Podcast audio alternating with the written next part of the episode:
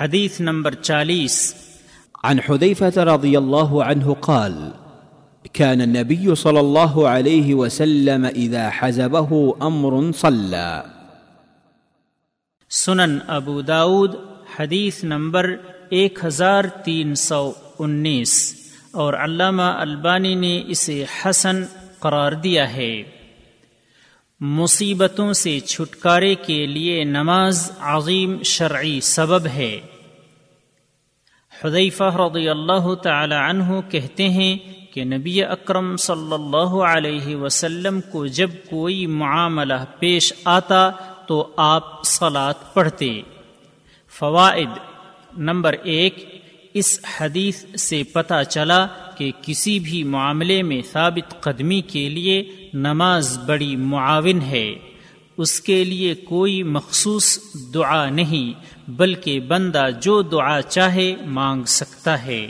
جیسا کہ اس سلسلے میں اللہ عز و جل نے یوں فرمایا، واستعینوا بالصبر والصلاة وإنها لكبيرة إلا على الخاشعين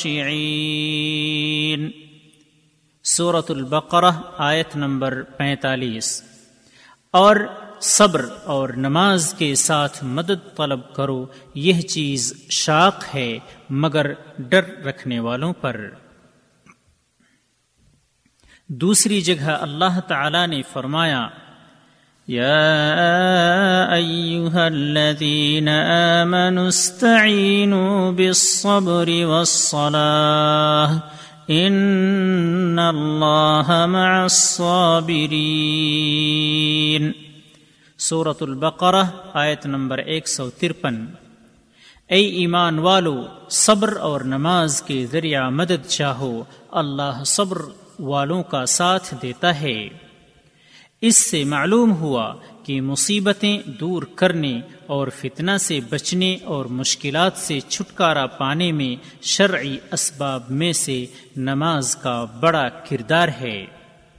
نمبر دو، اس حدیث سے معلوم ہوا کہ سید الانبیاء اور محبوب رب العالمین پر جب بھی کوئی مشکل گھڑی آتی تو نماز کی پناہ میں آ جاتے، لہذا آپ صلی اللہ علیہ وسلم کی اقتدا کرتے ہوئے ہمیں بھی ایسا ہی کرنا چاہیے۔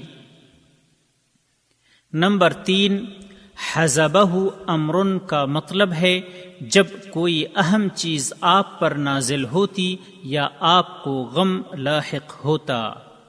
راوی کا تعارف، ملاحظہ ہو، حدیث نمبر چار۔